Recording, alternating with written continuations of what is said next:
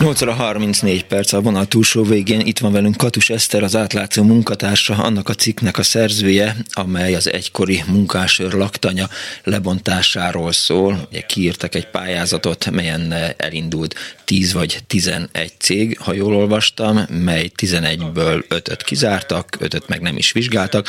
A dolog lényege az, hogy Mészáros Lőrinc egy jó kis beruházással hajthatott szálláshelyre, de lássuk a kronológiát. Jó reggelt kívánok, Szervusz Eszter! Jó reggelt kívánok! Szóval mit lehet tudni a Matthias Corvinus kollégium épületéről? Ugye most pillanatnyilag az van, de azt fogják lebontani, és valami új kampusz épül ott.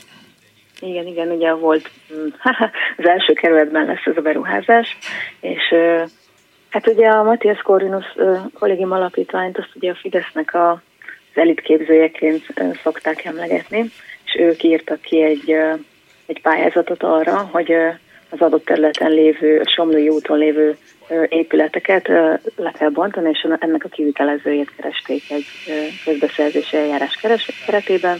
Ennek tavaly évvégén mellett is eredménye, de a, a hirdetményt, az eredményről szóló hirdetményt azt csak most tették közzé, nem régen napokban. Vajon miért? A, a felületeken. Hát ugye ilyenkor mindig el szokott telni x idő, az egész közbeszerzési eljárás az ilyen hosszadalmas, tehát uh-huh. mindennek megvan határideje, 30 nap, x hónap attól függően, vagy pár nap, ami eltelik ugye a kiírástól a pályázásig, amikor megvizsgálják a beérkező pályázatokat, és így tovább, amíg meg lehet támadni, tehát mindennek ja, van ja, ja. határideje, és akkor ilyenkor maga, ez tulajdonképpen a, a formalitás a végén, amikor ugye megjelenik. Már addigra már megkötik általában a szerződést is a vállalkozókkal. És hát ezt a tendert, ezt a Mészáros Lőrinc érdekeltségebe tartozó hozzáér nyerte el, nettó 1,6 milliárdos ajánlattal, azonban hát a történet érdekessége az az, hogy látszólag egy nagy verseny zajlott. Ugye az Európai Unió is, meg hát nyilván a kormánykritikus hangok is sokszor kifogásolták, hogy a különböző pályázatok vagy tendereken nagyon kevesen indulnak, és az belül is nagyon sok az egy ajánlatos tender, ahol egy-egy cég jelentkezik, vagy maximum még egy, de az is csak látszólag, tehát nem ad olyan ajánlatot, ami valóban elbírálható lenne. Itt viszont úgy tűnt, hogy nagy verseny volt, ugyanis 12 cég, ugye egy két cég párban indult, tehát összesen 11 ajánlatot adtak be. Ebből ötöt azért zártak ki, mert hogy aránytalanul alacsonynak ítélték meg az árat, illetve öt ajánlatot pedig nem bíráltak el. Ez ugye úgy lehetséges, hogy a kiíró eldöntöti, hogy milyen bírálatot folytat le, és uh-huh. ő azt mondta, hogy a legolcsóbb ajánlatot nézi csak meg, bírálja el, hogy ez rendben van-e, és az azt követőket pedig már nem. Na most itt ugye nem tudjuk pontosan, hogy mennyi volt a legolcsóbb ajánlat, mert az öt legolcsóbbat kizárták. Kizárták. Mert szerintük az túl alacsony volt, majd következett az áévnek az ajánlat, ez az 1,6 milliárdos, az pont jó volt, majd ezután volt még öt, akik meg ennél drágábbak voltak, ezért azokat már nem vizsgálták. Azért ez meglehetősen bolond dolog, eh, vagy legalábbis nekem úgy tűnik, hogy, eh, hogy valakiről azt gondolják, hogy túl alacsony árat ajánlott. Eh, itt ilyenkor egy ilyen eljárásnál, egy ilyen kiírásnál szerepeltetik azt, hogy, hogy oké, okay, ez az elvégzendő feladat, sejtetik azt, hogy nagyjából mekkora költségvetéssel, költséggel kell számolni? Ugye alapvetően egy becsült ár létezik, uh-huh. amikor ugye elkezdték az egész eljárás lefolytatni, mert hát attól függ, hogy kell egyáltalán közbeszerzési eljárás lefolytatni, vagy sem, ugye megvannak az összeg határok, ami alatt nem kell, ami alatt pedig kötelező. Egyszer ugye megállapítják, hogy kötelező lesz, mert hogy akkor összegű, hogy itt ugye már muszáj tendert kiírni. Tehát egy becsült ár biztos, hogy van. Mi azt gondolnánk, hogy akkor ezt uh, tudják ők nagyjából pontosan, valami mérnökökkel, hogy nem tudom, megtervezni, hogy ez nagyjából mennyi lehet ez az uh-huh. összeg, és az alapján kiírnak egy becsült árat, de sokszor azt szokta meghatározni a tender értéket, hogy mennyi forrás áll a kiírónak a rendelkezésére. Tehát ők azt mondják, hogy nekik 500 millió forintjuk van a beruházásra, akkor kírják, hogy ennyi van, és ha érkezik olyan ajánlat, ami ez alatt van, vagy ebbe belefér, akkor jó, hanem akkor meg általában eredménytelen a tender. Persze yeah. nyilván vannak kivétel.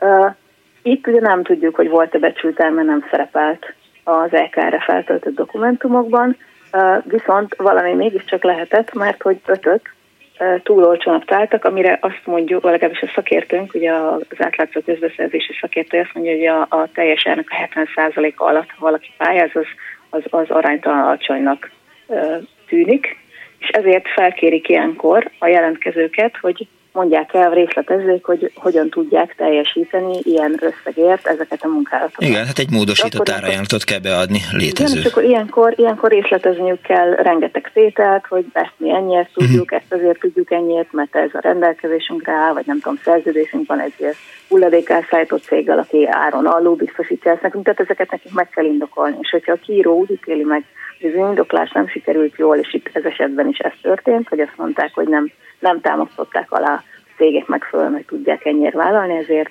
ezért tehát nem fogadták el, tehát ugye érvénytelenné minősítették a pályázataikat, ami ugye abban a szempontból érdekes, hogy amikor most kiugróan magas árat ad valaki, azt nem szokták vizsgáltatni, csak a kiugróan alacsony áru ajánlatokat. Ebben a dologban az az igazi betyár dolog, hogy másik kötet meg el sem bíráltak.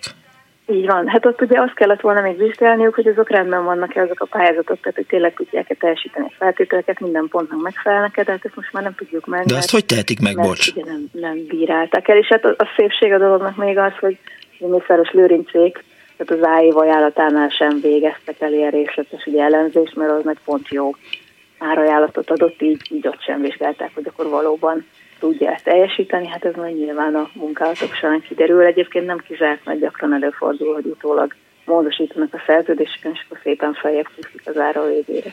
Persze, de, de mondjuk az az öt, akit el sem bíráltak, az nem mert a jó ez panaszra, tehát nem mondhatja azt, hogy jó napot kívánok, akkor itt valaki nem végezte el a munkáját, itt valaki ezért felelős, hiszen mi pályáztunk, és kisinyították a borítékot, amiben küldtük.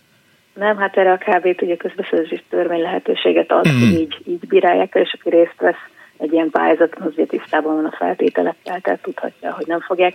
Igazából itt nem arról volt hogy nem fogadták el a pályázataikat, tehát valószínűleg érvényes pályázatot adtak be, de nem tudjuk, mert ugye nem vizsgálták el. Tehát az ő esetükben ez már nem osztálymszor az abból a szempontból, hogy így sem úgy sem nyertek. Tehát, hogy most azért, mert kizárták volna őket valami miatt, vagy azért, mert drágább ajánlatot adtak, hát mondom, mondhatjuk, hogy ilyen a verseny úgyhogy az ő szempontjukból mindegy. A másikat cég az érdekes, akik ugye erre hivatkozva kizártak, hogy túl alacsony, ugye egy. Tehát itt nem olyan cégekről beszélünk, akik ezt ne tudnák felmérni, hogy ők milyen összegét dolgoznak. Ugye egy esetben a stabak, tehát ugye ilyen nagy, nagy cégekről beszélünk azért, akik itt indultak. A stabak az meg is támadta ezt a döntést a közbeszerzési döntőbizottságnál, és ott néhány esetben azt is állapították meg, hogy erre alapozva nem lehetett volna őket kizárni, de két esetben meg megállapították, hogy igen, és hát kettő is pont elég ahhoz, hogy végül kizárják őket a versenyből. És hát azért pontosan látjuk, hogy ez az 1,6 milliárd, ez, ez oké, okay, szerepel egy ilyen tétel, de ha megnézzük most a Magyar Nemzeti Banknak a felújítását, hát ott már sok milliárddal került többe, mint amennyi a tervezet volt. És aztán Ó, hát nincs más választás, csak be kell nyelni. Nemrég, igen, éppen nemrég beszélgettünk ugye a magyar pavilonról, amit Oszakában fognak felépíteni, ott ugye 9 milliárddal tervezték, ott volt becsült ár, ott 9 milliárddal számoltak, és végül 20 milliárdos ajánlattal nyertek, tehát hogy duplája.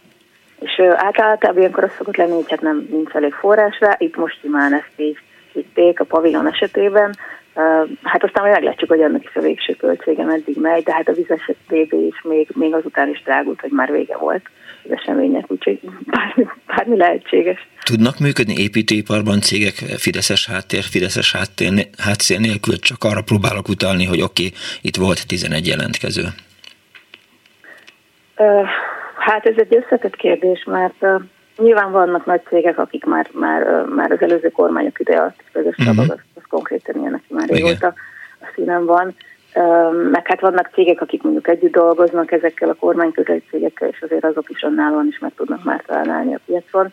De hát nyilván nagy, nagy előny a NER cégeknek, hogyha állami megbízásokkal feltőkésítik őket, és akkor már csak neki lesz a végén olyan referenciájuk, olyan eszközparkuk, olyan, olyan emberállományuk, amivel már csak ők tudnak pályázni, illetve ők tudnak nyerni, mert hogy ők tudnak olyan árakat megajánlani. De, de kisebb szinteken, és most inkább ilyenekre van példa, mert hogy nagy beruházások, az most nincsen olyan sok, amióta nem érkeznek az uniós források, tehát ugye már évek óta követjük a tendereket, uh-huh.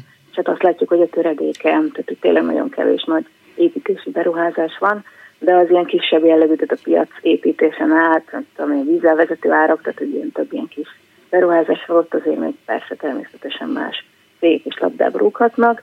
Ugyanakkor mindig vannak helyi kiszkirályok, akik egy-egy megyét akár, vagy egy-egy régiót is tudnak, hát hogy is mondjam, így kontrollálni, vagy így a hatalmukban tartani, és akkor ők ott mindent megnyernek a többiek előtt. Tehát nem csak országosan nagy építési cégek vannak, akik jó pozícióban indulnak, hanem helyi szinten is vannak ilyen vállalkozások. Köszönöm szépen, hogy itt voltál velünk. Katus Eszter, az átlátszó munkatársa volt a vendégünk. A szervusz! Én is köszönöm vissza.